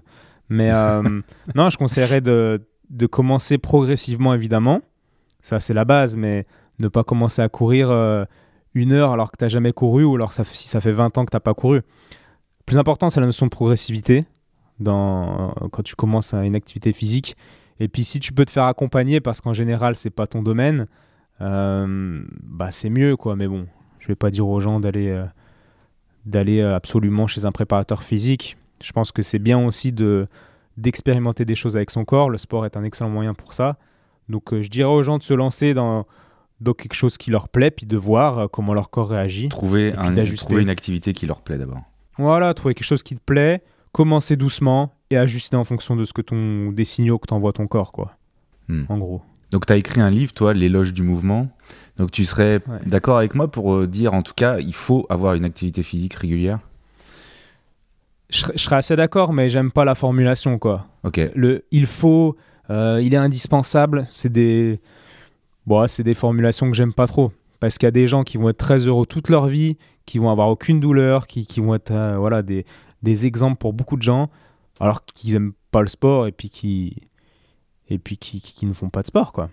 Après, cette notion de mouvement, d'un point de vue philosophique, pour moi, elle est quand même importante, parce que cette personne, si elle est heureuse dans sa vie sans faire de sport, je pense qu'il y a quand même une... Euh, il y a des choses qui bougent en, en elle, quoi. Énergétiquement, ça bouge, dans son, dans son esprit, ça bouge, et euh, j'insisterai sur la notion de mouvement de manière plus globale que le mouvement purement mécanique, encore une fois. Même alors, si je pense que c'est un excellent moyen, hein, le sport, de, de bouger, de faire tout bouger, mais, hmm. mais je dirais pas il faut, quoi. D'accord, ok.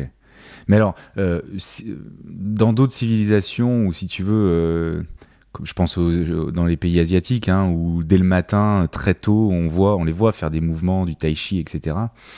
Bah, on sait que globalement, ça, c'est des populations qui vivent un peu plus longtemps que, que chez nous. Est-ce que tu penses que ça vient de là ou... Je pense qu'il y a plein de facteurs, mais ça, ça en est un gros. Ouais, ouais, gros. Clairement, le tai chi, c'est un exemple parfait de mouvement du corps assez doux, mais... où les gens se servent du corps pour faire bouger des choses plus puissantes, plus, pas plus puissantes, mais plus profondes, des énergies plus profondes, parce que t'as beau faire euh, être le ultra trailer, euh, si t'as un blocage euh, en lien avec, euh, on va reprendre l'exemple de tout à l'heure, en lien, de la, en lien avec la rupture avec ton ex, qui te crée des douleurs euh, lombaires au niveau des reins depuis des années, bah t'as beau euh, faire du yoga, faire ce que tu veux, en fait c'est pas ça qui va... qui va débloquer la situation. Mm. Ça va être d'aller mettre le doigt sur ton blocage et les raisons, faire prendre conscience à la zone qui bloque et au patient des raisons de ce blocage, et, c'est... et ensuite la libération va... va faire en sorte que le patient n'aura plus mal. Mm. Donc on, on l'a compris, en fait, tu dissocies absolument pas, voire même t'associes complètement les problèmes psychiques aux problèmes liés au corps humain, quoi. Ouais, clairement, clairement. Je pense que le, le corps humain est un, est un outil qui permet d'aller explorer, et, et moi j'utilise ça en, en permanence, euh, personnellement, tu vois, d'aller explorer comment ton corps euh, réagit à, à ton environnement, et cetera.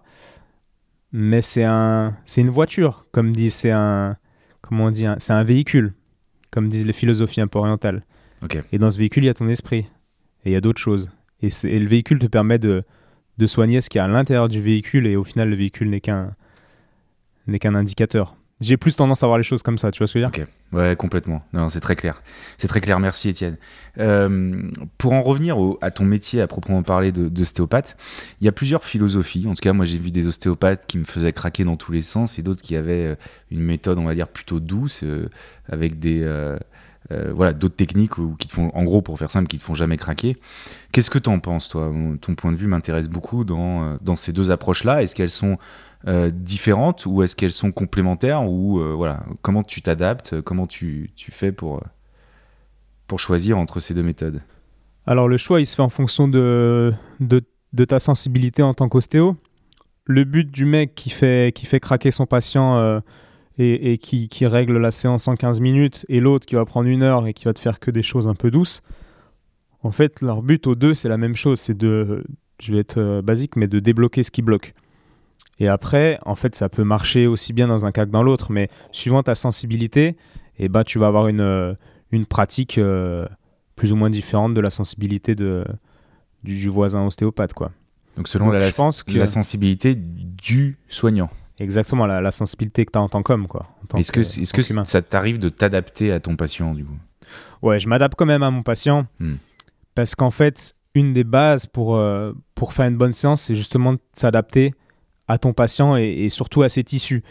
Et alors là, c'est, c'est hyper complexe. Je ne sais pas si je vais pouvoir organiser mes, ce, que, ce que j'ai envie de partager euh, correctement, mais oui, je m'adapte. Il faut, il faut, comme je te disais, je te parlais du point d'appui que tu dois proposer au patient, et ce point d'appui doit être cohérent avec ce que le patient te propose.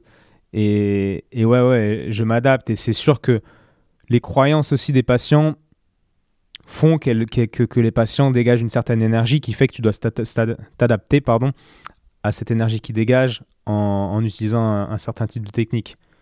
Sans aller du coq à l'âne, mais il y a des fois, je, je vais beaucoup plus dans la matière que, que d'autres fois, parce que le patient, euh, je sens que c'est ce qu'il faut faire, mais Mais c'est un petit paramètre par rapport à, à ce que les tissus du patient me proposent quand même, quoi.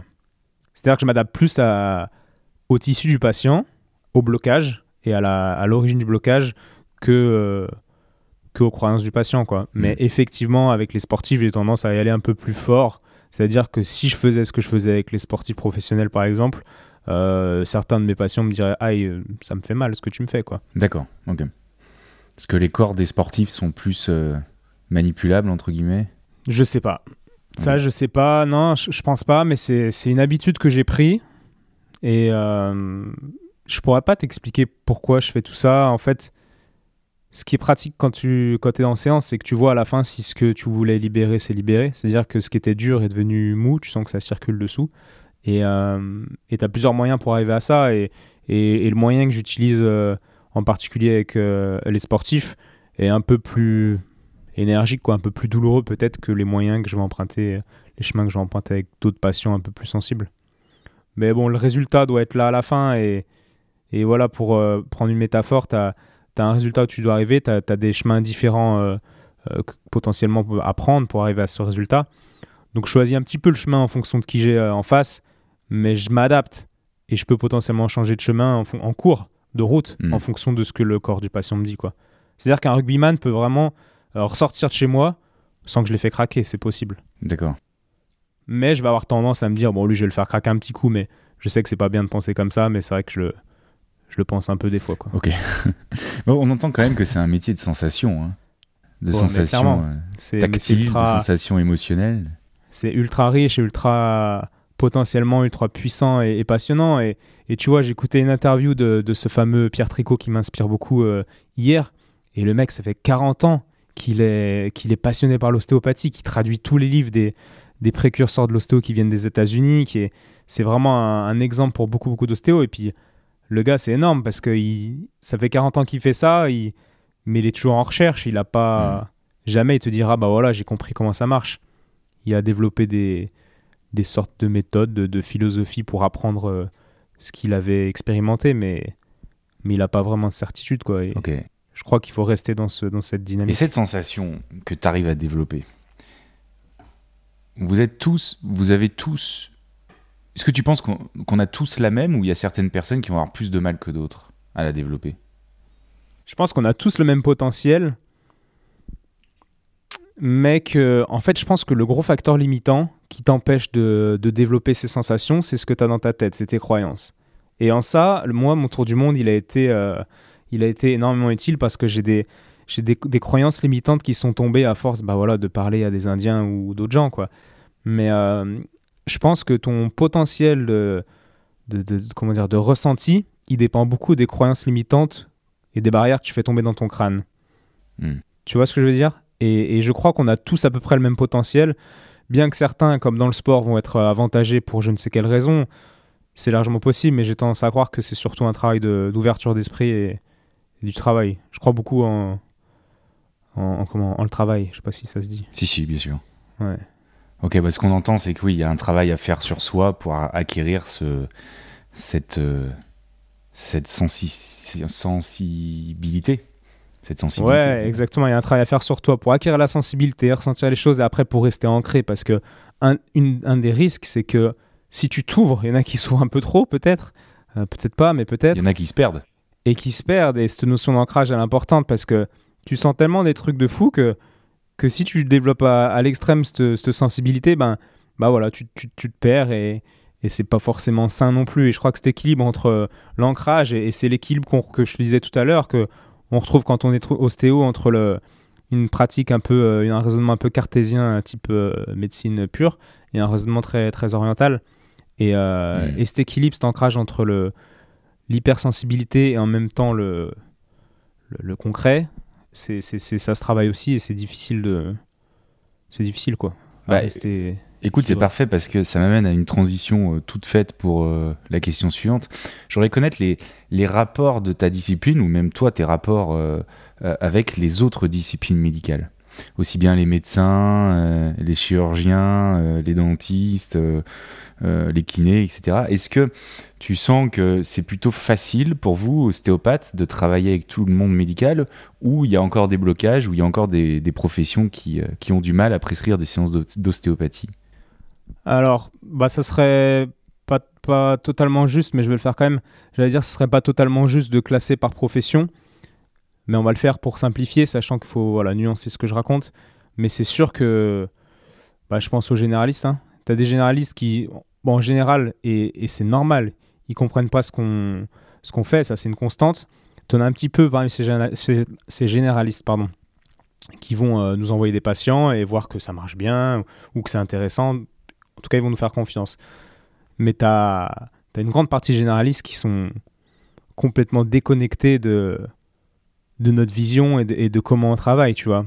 Pour eux, ils ne s'imaginent pas soigner un patient différemment qu'en prescrivant un médicament, ou alors en leur disant bah, c'est dans ta tête et puis ça va passer, quoi. Et euh, donc moi j'ai beaucoup de mal, si c'est ta question, à travailler avec des généralistes de manière générale. Mm. Je connecte beaucoup avec les kinés, euh, kinés du sport notamment. Des médecins parce du sport, non, peut-être plus. Médecins du sport, euh, énormément, parce que les médecins du sport, ils, ils veulent du résultat, puis ils se sont bien aperçus que l'ostéo, ça pouvait les aider à avoir du résultat.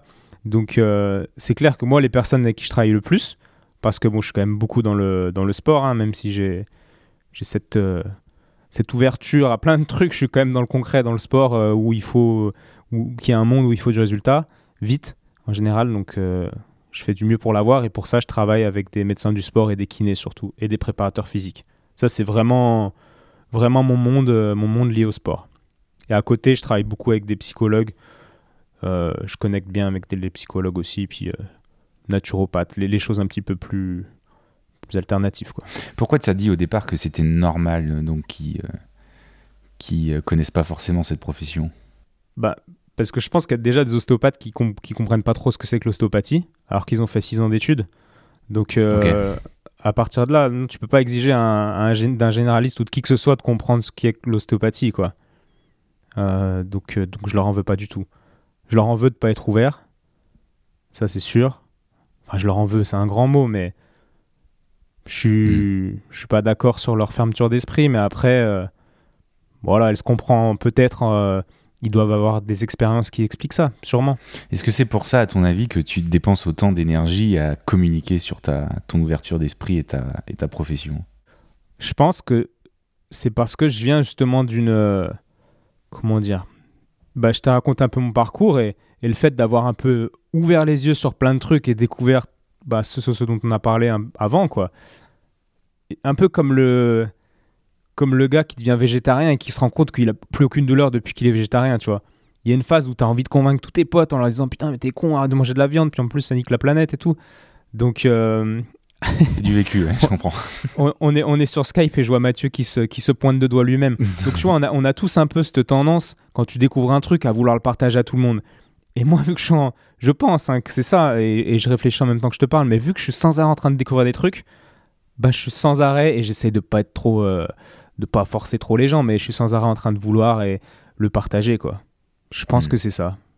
Il y a sûrement d'autres raisons. Ok.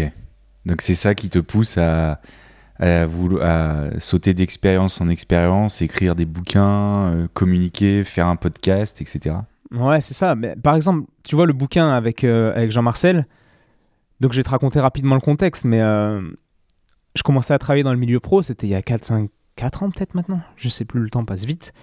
Et, euh, et Jean-Marcel, qui est le, sûrement le plus grand médecin du sport qu'on ait qu'on ait en France, euh, qui, qui est de Lyon, je savais qu'il était revenu du Moyen-Orient. J'avais son mail parce que je, je, j'étais allé euh, l'observer il y, a, il y a longtemps, peu importe. Et donc je le recontacte et on va boire un café pour euh, voilà, lui poser mes questions euh, par rapport à la prise en charge des sportifs que, que je voyais. Et là, en fait, ce qu'il m'a dit, c'était tellement intéressant que je me suis dit, mais putain, il faut que tout le monde sache ça, en fait. Il est médecin du sport et il parlait des, des effets négatifs euh, et secondaires des, des anti-inflammatoires. Il, il parlait un peu le langage d'un ostéopathe, mais avec son recul et son expérience d'ancien médecin de l'équipe de France et de l'O L pendant quarante ans. Enfin, et là, je me suis dit, putain, mais il faut, il faut partager tout ça, quoi. Mmh. Donc au début, je voulais écrire un petit livret. Je lui dis, attendez, je faisais déjà des interviews avec, j'avais un petit dictaphone et tout. Je lui ai dit, on, est-ce qu'on pourrait faire un petit livret que je fasse passer aux patients et tout, parce que c'est des images et des, des idées pardon, que je voulais faire passer, mais... Quand t'es ostéo, que t'as vingt-cinq vingt-six ans, euh, bon, ton discours, il passe pas trop, quoi. Mmh. Surtout quand tes idées sont pas, sont, sont pas mainstream, comme on dit. Sont... Faut un peu de crédibilité, c'est ça que tu dis. Ouais, faut de la crédibilité pour passer, euh, pour euh, communiquer sur des sujets euh, qui sont un peu euh, subversifs. Okay. Je sais pas si c'est le bon mot. Et donc voilà, donc je propose ça à Jean-Marcel. Je me dis, via Jean-Marcel, on va faire passer des, des sujets. Et puis bref, ça s'est transformé en livre parce que, parce que j'avais trop de questions à lui poser. Et donc, du coup, le petit livret s'est transformé en livre naturellement. Et, et voilà, c'est ça, c'est ça la démarche, en fait. Mais, mais l'intention, elle est de... Putain, les gars, regardez, quoi. C'est, c'est pas moi qui le dis. C'est... Voilà, la, la vie... Euh, enfin, c'est important de, de bouger. Ce qu'on disait tout à l'heure, enfin, je vais pas détailler le livre parce qu'il y en aurait pour des heures, mais... Tu vois la démarche ? Ouais, complètement. Complètement. T'obtiens des informations et tu sers de vecteur pour la transmettre à d'autres. On n'est pas loin d'un journaliste, hein, au final. Non, on n'est pas là d'un journaliste. Et, et euh, en fait, j'ai beaucoup de gratitude envers un mec, euh, je sais plus son nom, qui avait un, un blog qui s'appelait euh, the life list point f r quand j'étais, euh, j'avais vingt ans, quoi, ou vingt et un ans. Et en fait, c'est un peu grâce à lui que je suis... Euh, lui et David Laroche, que j'ai interviewé là dans un podcast il y a, il y a peu de temps. C'est vraiment les, les deux qui m'ont inspiré et qui, qui ont fait que j'ai pris un billet pour aller voyager. Parce que ce gars, en fait, il partageait ses expériences sur, sur son site. Et il était ingénieur, il avait quitté sa vie...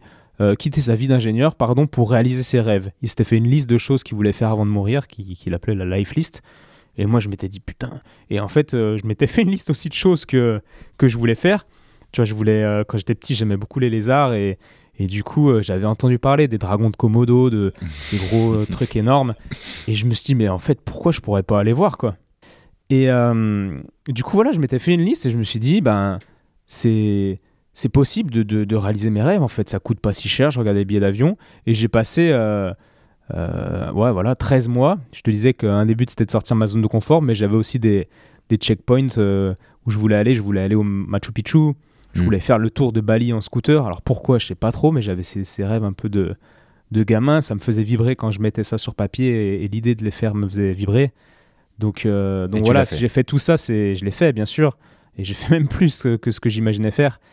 Et c'est grâce à des mecs qui partageaient leurs pensées sur Internet. Et, et je me suis dit, ben, je me rappelle, j'étais à Singapour. Je me suis dit, putain, quand je rentre, je vais faire un blog parce que je, j'ai l'impression que, que moi aussi je peux partager des trucs et tout. Puis voilà, j'ai commencé un blog, les gens aimaient bien, ils partageaient sur Facebook et, et j'ai continué à partager mes, mes histoires, quoi.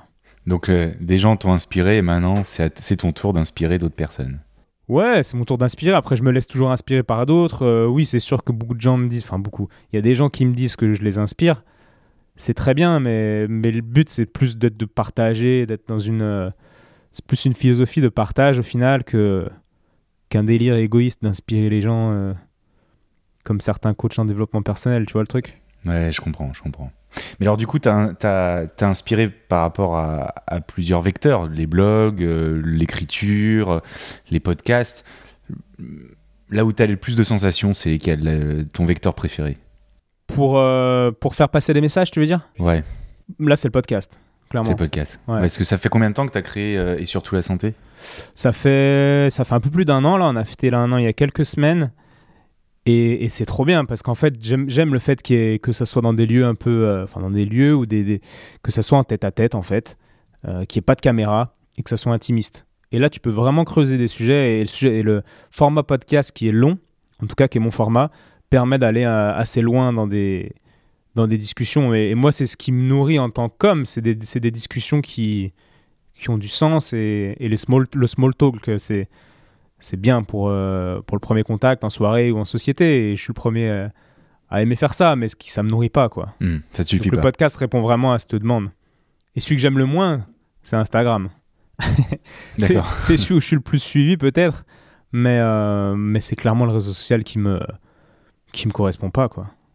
D'accord. Voilà. Ok. Et alors, du coup, tu en as enregistré combien des podcasts ? euh, Là, il y, y en a vingt-sept en ligne. J'en ai un ou deux en réserve, donc une, une trentaine. D'accord. Ouais. Déjà. Ça et alors, euh, la question qui est le plus, euh, peut-être que tu t'attends euh, à entendre, c'est lequel t'as le plus inspiré ou le, avec lequel tu gardes un souvenir assez incroyable. Il y en a, il y en a beaucoup. Le premier qui me vient à l'esprit, c'est celui avec Raphaël Poulain, ouais, parce que c'était dans mes, dans mes débuts. Donc, euh, un gars qui est, qui est, qui est émotionnellement un peu chamboulant. Un parcours incroyable. Son parler, son, son charisme, son parcours. C'est, c'est, ce qui, c'est, c'est lui qui m'a le plus touché, quoi. Et puis bon, c'était dans un contexte particulier, j'étais monté à Paris, je l'avais vu à Paris dans les locaux d'Eurosport et tout, c'était, c'était un contexte un peu particulier, je me suis dit, waouh, putain, c'est vraiment trop cool, quoi. C'est abusé, je l'aurais jamais rencontré une discussion comme ça sans, sans le podcast. Ça, c'est le premier qui me vient en tête, mais après, il y en a eu d'autres, des podcasts qui ont moins fait de bruit, mais comme celui avec euh, Pierre Krolak-Salmon sur le, la maladie d'Alzheimer. Ouais. Le gars, c'est quand même le responsable du, du centre de recherche de Lyon, quoi. C'est une... Mmh. Euh, C'est une pointure. C'est, c'est, un, c'est une pointure, quoi. Une pointure. Et, et, et quand t'es là à parler à un spécialiste avec tes questions de, d'amateur que t'as, que t'as essayé de travailler quand même, mais qui, ce qui reste des questions d'amateur, et quand tu vois le gars qui te répond de manière hyper claire dans un discours ouais, compréhensible pour tout le monde, qui te prend pas de haut, qui est humble, qui est humain, ça, je trouve ça extrêmement inspirant, quoi. Des pointures qui, te, qui se mettent à ton niveau et qui, ouais, qui sont humains, quoi. Ça, c'est... C'est mon, le truc que je préfère, je crois. C'est des qualités que tu as retrouvées euh, quasiment chez tous ceux que tu as interviewés ? Non, pas chez tous ceux, mais c'est, c'est, c'est des qualités que je retrouve chez ouais, tous ceux qui me marquent, qui m'inspirent. Euh, voilà, c'est des gens qui ont fait des grandes choses ou qui sont, qui sont très très bons, mais qui ne le montrent pas, quoi. Mmh. Bah, du coup, ça m'amène à une nouvelle question qui franchement m'intéresse. Comment tu fais pour euh, arriver à contacter ou à toucher ces gens-là ? On a l'impression que tu es toujours en... en contact euh, avec euh, une nouvelle discipline, un nouveau domaine, une nouvelle personnalité. Ça doit demander un temps incroyable, tout ça. Alors, en fait, j'ai la chance, premièrement, d'avoir une vie où je rencontre beaucoup de gens. Euh, tu vois, euh, ben, pour parler de, de Pierre Krolak-Salmon, je l'ai rencontré sur France trois, vu que je fais des chroniques euh, télé de temps en temps. Donc ça à aussi. Chaque fois, il y a un invité qui est... Enfin, à chaque fois, peut-être pas à chaque fois encore une fois, mais, mais souvent, il y, y a des invités qui sont très inspirants. Et lui, je l'ai rencontré à France trois. Euh, Patrice Rey, qui est, on a fait un épisode sur les croyances et la sorcellerie, je l'ai rencontré à France trois aussi. Euh, après, il y a, y a de, des recommandations. Euh, j'ai fait un podcast avec un, un cardiologue, euh, François Guéffier, sur la mise sur le marché des médicaments. Pareil, ça extrêmement inspirant. Quelqu'un de, le gars, il est cardiologue, il est chercheur, il est prof de pharmaco. Euh, c'est, c'est un monstre, quoi, mmh. d'un, d'un point de vue intellectuel. C'est une pointure, voilà, pour reprendre ton... ton terme, et pareil, ultra humble. L'autre fois, je suis allé manger chez lui, on a bien connecté, c'est enfin, mm. super inspirant. Et ce gars-là, c'est l'ami de, de Pierre Krolak-Salmon. Donc euh, ça se fait comme ça. En fait, c'est, c'est dans ma vie. Le podcast avec Raphaël Poulain, je l'ai fait parce qu'il y a quelqu'un sur Instagram qui m'a dit bah tiens, euh, lis ce livre, euh, il va te plaire, je pense. Et euh, donc je l'ai lu parce que le gars avait l'air euh, sympa et enfin bref, son discours, mmh. je me suis dit ouais, je vais le lire. Je l'ai lu, il m'a plu, je l'ai contacté, je lui ai envoyé un mail, je me rappelle, j'étais en Russie, euh, j'étais dans un café et, euh, et il m'a répondu treize minutes plus tard, ouais ouais, pas de problème, tout et comme ça quoi. Tout se fait à peu près naturellement. Et là, depuis quelques temps, j'ai quelqu'un qui m'aide, un bénévole, euh, où je lui dis, ben, j'aimerais bien faire un podcast avec euh, telle personne, puis il les contacte pour moi. Ah, okay. et, et voilà. Et c'est comme ça que j'ai rencontré David Laroche. Euh, en fait, lui, après contact avec l'agent de, de David Laroche, et puis les deux se sont arrangés, puis nous, on s'est vus. Tout se fait assez naturellement, en fait. Ok, donc ce que j'entends, c'est que tu n'hésites pas à explorer tous les domaines et à déplacer des... et à pousser les portes s'il faut, quoi. Voilà, explorer le, les domaines qui m'intéressent, parce qu'après... Euh... Au final, t'es toujours en mouvement. Ouais, je suis toujours en mouvement, ouais. Ah ouais, ça c'est sûr. Mais il y, y a des gens qui me... Qui, m'a, qui, me, comment dire, qui m'attirent moins que d'autres, tu vois. On a la problématique, hein, quand, quand on fait des podcasts, de, de, de développer un peu l'audience, et la meilleure façon de développer l'audience, c'est de, de, d'interviewer des gens qui ont eux-mêmes une audience, pour qu'ensuite, euh, ces gens-là repartagent le, mm-hmm. le podcast. Mais il y, y a peu de gens qui ont une grosse audience qui, me, qui m'attirent, quoi. Mmh. Les gros influenceurs, euh, donc là j'en ai un prévu ou deux avec certains influenceurs qui, qui, qui m'intéressent, mais la plupart, euh, pff, c'est, tu vois, j'ai dix fois moins de trucs à leur demander que, qu'un chercheur qui, qui, qui, fait, qui a aucune communauté, mais qui bosse depuis quarante ans sur un sujet, quoi. Mmh. Donc ça se fait aussi en fonction de... de... La démarche, elle est, elle est pas que altruiste. Et elle n'est pas que commerciale, dans le sens où je ne fais pas ça que pour développer le podcast. La première raison pour laquelle je contacte quelqu'un, c'est parce que la personne m'intéresse et j'ai envie d'apprendre des choses d'elle. Mmh. Donc c'est ça la, la démarche. Il trouve un, un sens, quoi. Un sens et une passion chez cette personne. Ouais, voilà, j'essaie d'interviewer des gens passionnés par quelque chose qui m'intéresse et que j'ai envie d'apprendre. Ok. Ok, mmh. Bah écoute, merci. Hein. C'est, j'avoue que c'est... Euh, ça a eu notre effet sur nous parce qu'avec Margot c'est comme ça qu'aussi on a créé notre, podca- notre podcast hein, grâce à, à tes conseils et à ta rencontre, donc euh, je pourrais que te remercier. Euh, pour, euh, avant de terminer, je voudrais, euh, j'ai quelques questions encore qui me viennent en, en tête, qui n'ont plus rien à voir avec le même sujet, mais euh, qui sont somme toute intéressantes, je pense. C'est, euh, donc toi t'es ostéopathe. Il y a d'autres métiers que l'on voit ou qu'on assimile euh, comme des ostéopathes, je pense aux, aux éthiopathes, aux chiropracteurs, et cetera. Euh, concrètement, Étienne, je voudrais ton point de vue là-dessus. Est-ce qu'il faut euh, compléter encore avec d'autres professions? Est-ce que c'est la même chose? Est-ce que c'est juste des termes qui diffèrent et d'autres écoles? Qu'est-ce que tu penses de ça? Je pense que c'est plus des termes qui diffèrent que, qu'autre chose. Parce que déjà...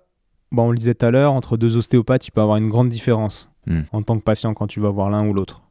Et euh, il peut y avoir plus de différence entre deux, os- deux ostéopathes qu'entre un ostéopathe et un éthiopathe. Donc les éthiopathes, par expérience, ils aiment bien dire que ce qu'ils font, c'est spécial. Moi, euh, je pense qu'ils font à peu près la même chose que nous. Alors, je ne connais pas tout l'historique de, de l'éthiopathie, mais je pense qu'on fait tous à, petit, à peu près la même chose. En tout cas, on a tous euh, comme but que le patient aille bien et que rien ne bloque, en tout cas de débloquer ce qui bloque chez le patient. Et donc après, en tant que patient, bah, que tu ailles voir, pour moi, un chiro, un ostéo ou un éthiopathe, c'est à peu près la même chose, quoi. Tant que le gars, il te convient et, que, et qu'il te satisfait, bah, bah, c'est très bien. Voilà mon avis. Ok. C'était ta question? Ouais, c'est très bien, très bien, très bien. Merci, tu as, tu as pas, répondu. Pas besoin de compléter, d'aller voir l'ostéo plus le chiro et, ouais. et d'enchaîner avec l'éthiopathe, non, non. Ouais. Choisis ce qui te convient et puis, puis tu vois, il y a des gens... Choisis la bonne personne qui, qui aussi, seront... en fait. Oui, la bonne... c'est plus une question de personne que de, que de titre euh, de métier, quoi. Mmh, pour moi. Ouais, complètement. Ok. Et euh, j'ai une autre question aussi qui euh, va peut-être ouvrir euh, le champ des possibles, mais j'ai entendu quelque chose tout à l'heure qui m'a beaucoup plu. Euh, tu parlais des, des fœtus dans le ventre de la maman. Euh, tu as dit euh, y a des choses qui agissent sur la position, et cetera. Mais tu as dit qu'il y avait autre chose aussi. Est-ce que tu peux euh, développer ce que tu vois par autre chose ? Est-ce que c'est quoi? De la mémoire cellulaire, euh, énergétique euh...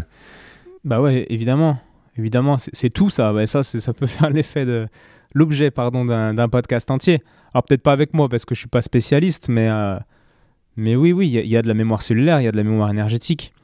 Tu sais, par exemple, euh, j'ai des, des patientes, en l'occurrence, là je pense à une patiente qui est aussi une amie pour le coup, et qui a, qui a réglé énormément de problèmes dans sa vie le jour où elle a compris que sa mère avait fait une fausse couche avant elle. Mmh. Et en fait, le problème, c'est qu'elle ne le savait pas, et elle sentait des... Alors, je ne pourrais pas te décrire tous ces symptômes, mais toutes les problématiques de sa vie étaient en lien avec le fait qu'il y avait eu quelqu'un de mort, et il y avait, et il y avait cette énergie, en fait, dans l'utérus, pendant qu'elle, a, qu'elle s'est développée, quoi. Mmh. Et elle, elle ne le savait pas, en fait, qu'elle avait... Euh... Qui, qui avait eu ça. Et excuse-moi, je me trompe. Là, je je, je, je je confonds avec un autre cas. Le cas en question, c'est pas qu'il y avait une fausse couche avant, c'est qu'il y avait une fausse couche pendant. C'est-à-dire qu'elle avait un jumeau qui est mort ah oui, oui, d'accord, okay. pendant la grossesse, et elle est... et on lui avait jamais dit. Et en fait, tous, tout, toutes ces peurs, tout, tout ces, toutes ces problématiques étaient en lien avec ça. Et donc oui, il y a, y a une histoire de mémoire cellulaire, de mémoire énergétique, on appelle ça comme on veut, mais mais clairement, la mémoire cellulaire devra, devrait faire l'objet d'un d'un podcast, je vais me le noter d'ailleurs. Parce que ça, ça c'est quelque chose de, ouais. de passionnant et, et c'est bluffant, tu vois. Je fais des ouais. consultations à quatre mains avec une amie qui est micro-kiné, qui travaille que sur la mémoire cellulaire, et, euh, et les gens, ils hallucinent, quoi.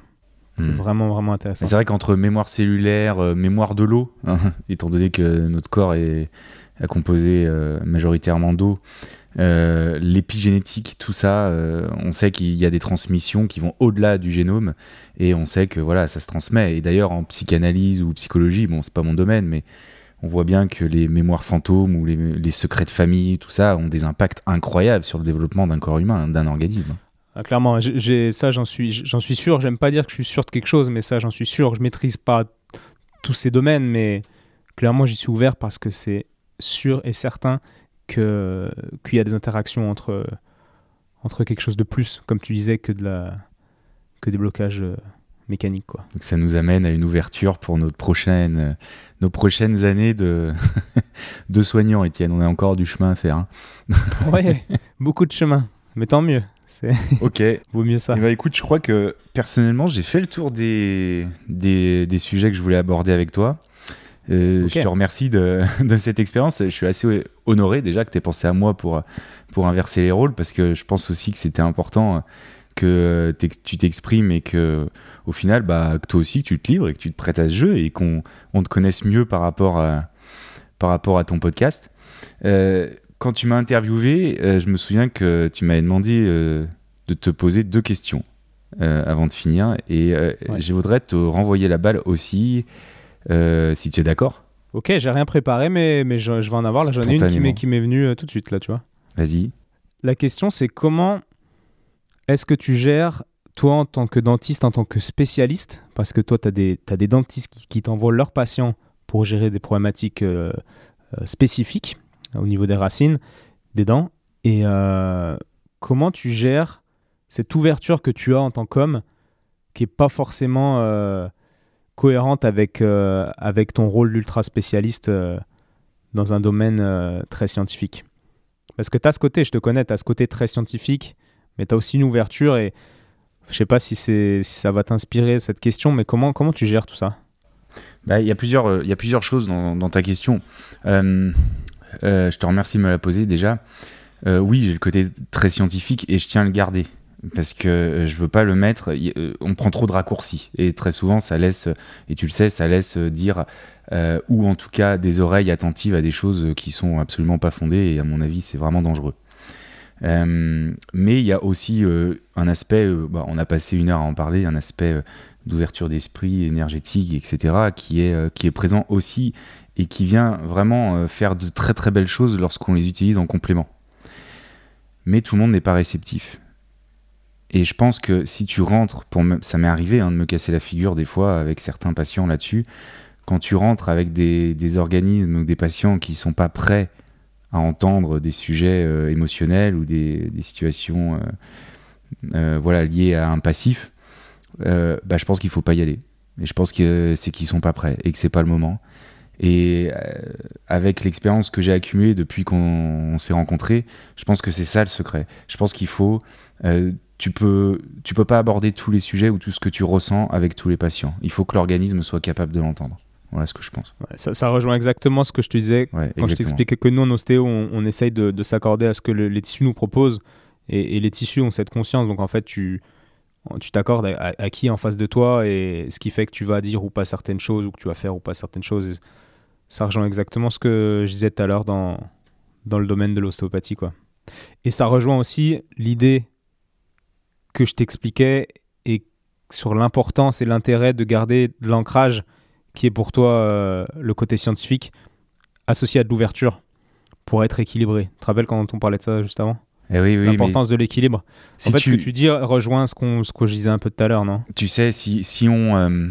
Si on, la base de toute technique de méditation, euh, de yoga, euh, de sophrologie, euh, qui t'apprennent la verticalité, et cetera, c'est d'abord l'ancrage et ensuite s'élever. Et je pense que l'un ne va pas sans l'autre. Voilà. Ça, c'est vraiment le plus important euh, à avoir en tête. Il faut que les choses soient solidement ancrées et après, ça nous permet de, de nous élever. Si, euh, sinon, on peut se perdre. C'est ça le danger. Ouais. Mmh. On est bien d'accord. Et c'est trop marrant parce que j'observe en moi, là, je, tu vois, tu, m, tu me fais passer en mode euh, euh, intervieweur, entre guillemets, et je, et je sens en moi, là, je, je suis chaud, là. Comme quoi le rôle d'intervieweur me, me plaît, quoi. Et, et j'ai une autre question, en fait, c'est, euh, bah, on peut parler un peu de ta vie euh, privée, de, de l'envie que tu as de faire du théâtre et, que t'as, et, et ce que tu as déjà entrepris par rapport à cette envie. Est-ce que tu peux nous raconter un petit peu la, la démarche qui t'a amené à aujourd'hui euh, bah être au conservatoire, en plus d'avoir ton cabinet, d'être au conservatoire euh, et faire du théâtre, quoi. Euh, bon, euh... je m'attendais pas à devoir me livrer là. Je suis comme toi, moi, j'aime bien garder le contrôle. Euh, oui, euh, c'est vrai que bon, pour rectifier un petit peu, c'est vrai que c'est une formation diplômante que voilà que que j'ai euh, que j'ai débuté parmi les, les premiers cycles euh, de la formation. Euh, bon, euh, bah le schéma il est long, le chemin il est long. Comment le résumer en une phrase ? Je pense que c'est un peu comme toi, c'est ce travail euh, d'introspection personnelle, permanent. Euh, essayer de comprendre pourquoi on, on ressent les choses, pourquoi on, pourquoi on, euh, on a des fois le corps qui réagit. Moi, ça passe surtout par le corps. Euh, pourquoi, tu vois, j'avais des, peut-être des fois des poussées d'addiction. Euh, ça peut être euh, dans les relations, ça peut être dans le, la, la nourriture, dans même la consommation d'alcool, tu vois. Après nos études aussi, qui sont hyper festives, c'était assez difficile de se, euh, d'être lucide là-dessus. Euh, et donc, euh, bah, euh, la vie, euh, les gens que tu perds, les gens que tu retrouves, euh, tout ça t'amène à te poser les bonnes questions. Les blessures aussi. Euh, très souvent, je passais euh, euh, beaucoup de temps euh, à, à me blesser, à essayer de me réparer, à essayer de, de comprendre pourquoi je, comment je m'étais blessé, pourquoi je ne m'étais pas écouté, pourquoi j'étais parti aussi dans l'addiction de, de l'activité euh, sportive, aussi du boulot, aussi quand tu passes tes week-ends ou les soirs à, à faire des conférences, à essayer de faire, à essayer de faire des, des choses qui, au final, bah, même si t'aboutis, tu te rends compte que t'arrives pas forcément à retrouver le, le, che, le véritable chemin du bonheur. Et donc, euh, c'est essayer de... Si tu es attentif à tout ça, tu te rends compte... Euh, ça, un, un, inévitablement, ça t'amène à te poser des questions sur ton passé, sur pourquoi tu as fait ces chemins-là à ce moment-là. Puis où, moi, j'utilise souvent la métaphore du sac à dos. Alors, tu passes ta vie à essayer de... Tu as juste un sac à dos un peu trop lourd qui t'empêche d'être lucide. Et donc, tu, j'ai passé euh, les premières années de ma vie à... à euh, à alléger ce sac à dos pour mieux être lucide et puis comprendre ce qui s'était passé au final. Puis au final, euh, je me suis rendu compte que oui, euh, c'était euh, vers ça que j'aurais aimé, euh, sans avoir de regrets, parce que c'est mon chemin, chemin personnel, j'aurais aimé m'en rendre compte plus tôt et avoir cette lucidité, cette lucidité-là quand j'étais euh, adolescent. Parce qu'à à ce moment-là, il y avait plein de voyants euh, allumés qui me disaient « c'est par là que tu veux te diriger au final ».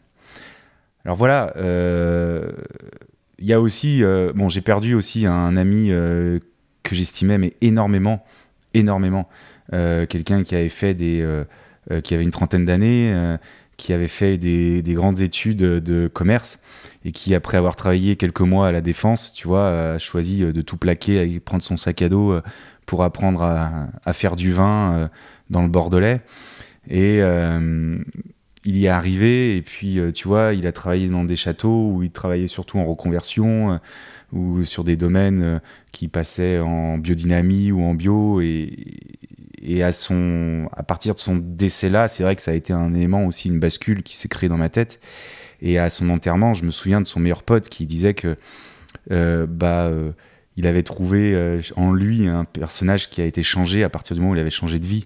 Il avait fait cette bascule. Tu vois, avant, il était toujours de mauvaise humeur, il râlait tout le temps. Euh, et là, il est devenu extraordinaire à partir du moment... Je résume, hein, je simplifie évidemment. Mais c'est, euh, euh, tu sentais que la personnalité aussi était vraiment à sa place. Eh bien, je me suis aussi rendu compte de ça. Tu sais, quand tu... T'as la tête dans le guidon et qu'au final, tu passes les journées dans ton cabinet, puis t'as tout ton personnel qui t'évite parce que, parce que t'es juste devenu un, un mec euh, un peu puant ou un mec euh, vraiment euh, désagréable parce que t'as, t'es tout le temps en train de bosser. Bon, bah, t'essayes de rectifier le tir, évidemment. Et puis, euh, toutes ces expériences-là m'ont obligé à faire un travail sur moi et à comprendre, comprendre ce qui m'animait vraiment. Voilà. Mmh.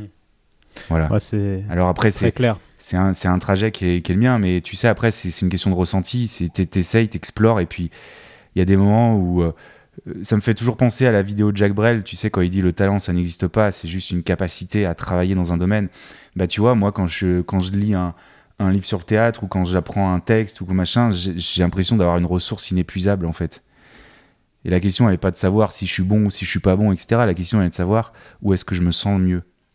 Et à partir de là, tu te rends compte, bah, t'es un peu libéré de tout, euh, tu te rends compte que les gens viennent plus vers toi, tu te rends compte que euh, même avec les patients, t'es, t'es plus open à tout ça, tu te rends compte que dans tes relations autour de toi, t'as, t'as plus souvent la banane, c'est plus facile de te lever le matin, euh, tu procrastines, tu procrastines plus, euh, tu vois. Et ça, c'est vrai que ça vient, euh, ça vient parce que tu t'écoutes, hein, en fait. C'est clair, c'est clair, puis... Euh... Ça, ça rejoint, ouais, mais ça connecte à, à fond avec ma vie, avec, euh, tu vois, Christian Tête-Doie, il en parle, c'est une des questions que je lui pose dans le podcast. Le gars, il bosse, euh, il explique qu'il bossait jusqu'à, jusqu'à, je sais plus, seize heures par jour, je crois. Et euh, je lui dis, mais comment c'est possible ? Puis il me dit, mais enfin, quand, quand t'as la passion, ça fait, c'est pas compliqué, c'est plus dur de bosser trente-cinq heures euh, dans, une, euh, dans un job qui te fait chier que de bosser le double dans quelque chose qui te plaît, quoi. À partir du moment où je pense où tu as écouté ces voyants et ajusté ta vie en fonction de ce que les voyants, ce que ton corps, on va dire, te disait, bah là, tout devient simple, quoi. Moi, on me dit beaucoup, bah, tu travailles beaucoup et pff, ouais, je travaille beaucoup, mais en même temps, quand j'ai du temps libre, euh, je fais des trucs qui s'assimilent à du travail parce que c'est, c'est mes hobbies en même temps. Mm. Donc, euh, donc, donc j'ai eu la chance, moi, de ne pas avoir de moment dans ma vie où je me suis dit, putain, qu'est-ce que je fais là ? Ou alors, j'ai ajusté. À un moment donné de ma vie, je travaillais, je voyais trop de patients et ça, c'est... Là, j'étais très fatigué parce que quand tu vois euh, et, et que tu mets beaucoup d'énergie avec tes patients, au bout de quarante, quarante-cinq, cinquante patients, tu t'es défoncé à la fin de la semaine. Et, et là, à partir de ce moment-là, j'ai bien ajusté et, et fait autre chose que, que de l'ostéopathie, euh, donc de l'écriture, euh, par exemple le livre. Là, en ce moment, c'est le podcast, plus du travail dans, dans un club de basket euh, lyonnais. Et... Euh, Et ouais, ça rejoint l'idée de, d'écouter ces voyants. Et en fait, on a tous, euh, tous un peu le même chemin, quoi. Soit tu les écoutes et tu modifies quelque chose, soit tu les écoutes pas et tu vas un peu dans le mur. Puis tu te le prends, quoi. C'est ça, mais après, tu peux pas... Hein, tu vois, tu parlais d'être végétarien, tu, parlais, tu, t'es, t'es, tu parles d'écouter tes voyants. Tu parles... Ça, pour moi, c'est... Si nous, on se considère faire partie euh, de la nature, je pense que c'est tout ça, je le résume à écouter ce que la nature nous envoie comme signaux. Mais... tu peux pas en vouloir non plus à d'autres qui sont pas prêts de l'entendre ou qui ont besoin d'un schéma personnel ou un chemin pour le comprendre ou pour l'entendre. Euh, je pense qu'il faut juste être patient euh, et ce qu'on vit en même temps maintenant va forcément éveiller des consciences. Ça va en inquiéter d'autres, c'est certain, avec euh, le virus et le confinement, mais il y en a d'autres qui vont s'éveiller. Il y a des moments de bascule qui vont se créer euh, et euh, bah, des fois il faut être patient et faire, laisser faire ce que la vie nous... nous met mmh. sur notre chemin pour que, bah pour que ces moments et ces bascules se créent. Mmh. Mais effectivement, on vit bien mieux les choses quand on, quand on est en mouvement et en, toujours en recherche de, d'amélioration perpétuelle, ça c'est certain. Ouais. Tu me demandais ce que je pensais de la situation actuelle, euh, donc du confinement et du virus. Ben, c'est exactement ce qu'on dit là. C'est, c'est des voyants que la planète nous envoie, des voyants qui sont à mettre en corrélation avec d'autres voyants, avec le réchauffement climatique, avec les animaux qui disparaissent, avec plein d'autres trucs. Et, euh, et voilà, et là, là la planète, on, on peut considérer la planète comme un patient qui nous envoie des signaux. Et là, nous, on a le choix de, d'ajuster notre comportement ou non. J'ai des gros doutes sur l'ajustement qu'on, qu'on, va, qu'on va faire. Quand je dis on, c'est la, l'humanité. Mais, mais je pense qu'il faudrait, quoi. C'est comme ça que je vois le, la crise qu'on vit actuellement. C'est certain, c'est certain. De toute façon, les, les, les ajustements sont nécessaires et inévitables. Alors après, à quelle vitesse on va les faire, j'en sais rien.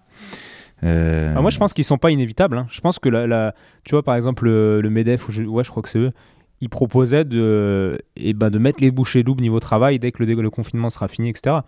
Tu vois, et ça me... Il y a des patients qui ont des symptômes, des symptômes, euh, des voyants, des voyants, et puis en fait, ils, ils vont jusqu'au burn-out ou au suicide.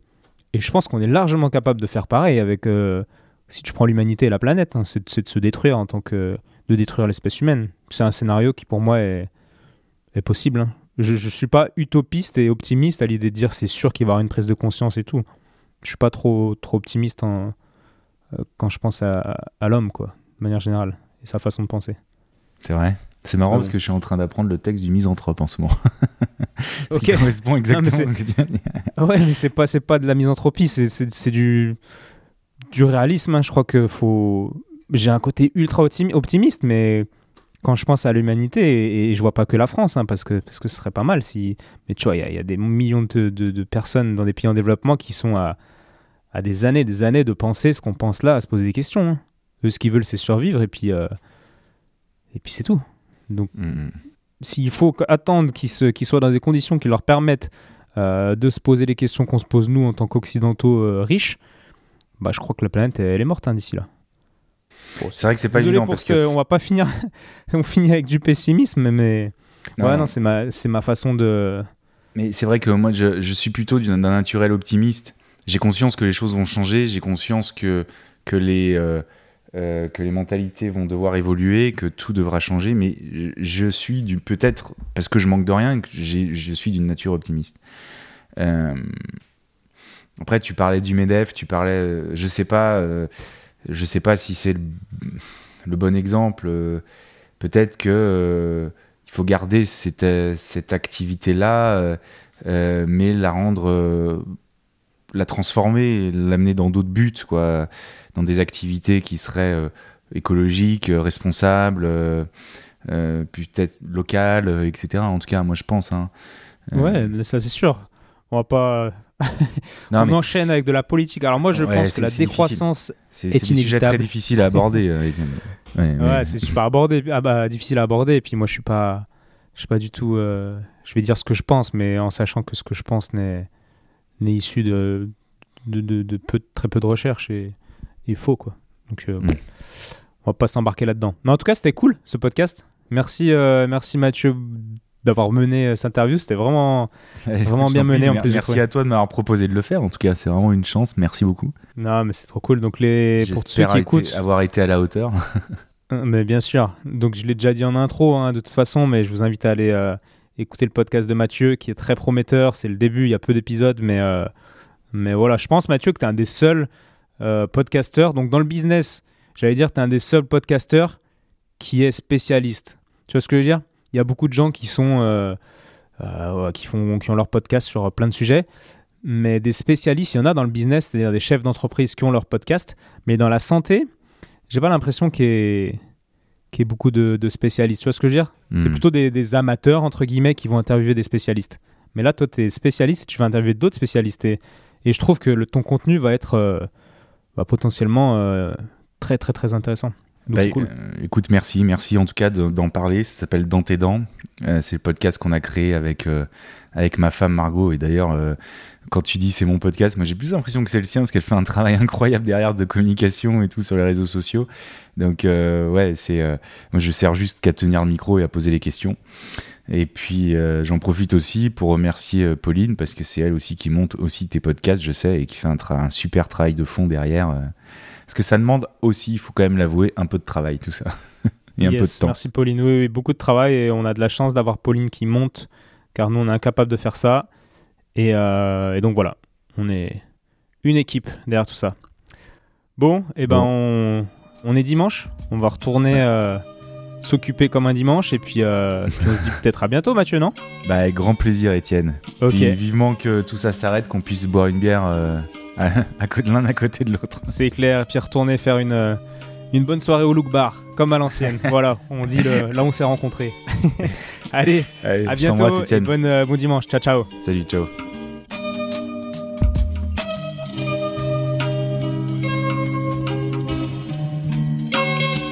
Bravo, tu as écouté cet épisode de Et surtout la santé jusqu'au bout. Donc pour booster ce projet qui a pour but de te donner les meilleures infos possibles sur le thème de la santé, je t'invite à aller mettre cinq étoiles et un commentaire sur l'application podcast de l'iPhone de ton voisin. Comme je te l'explique régulièrement, c'est ça qui m'aide à faire monter le podcast au classement et donc ça me crédibilise pour ensuite inviter d'autres experts et ensuite te partager leurs conseils. Donc merci encore. Tu peux également suivre les aventures du projet sur Instagram à Étienne Bulidon. À bientôt et bonne fin de journée. Ciao.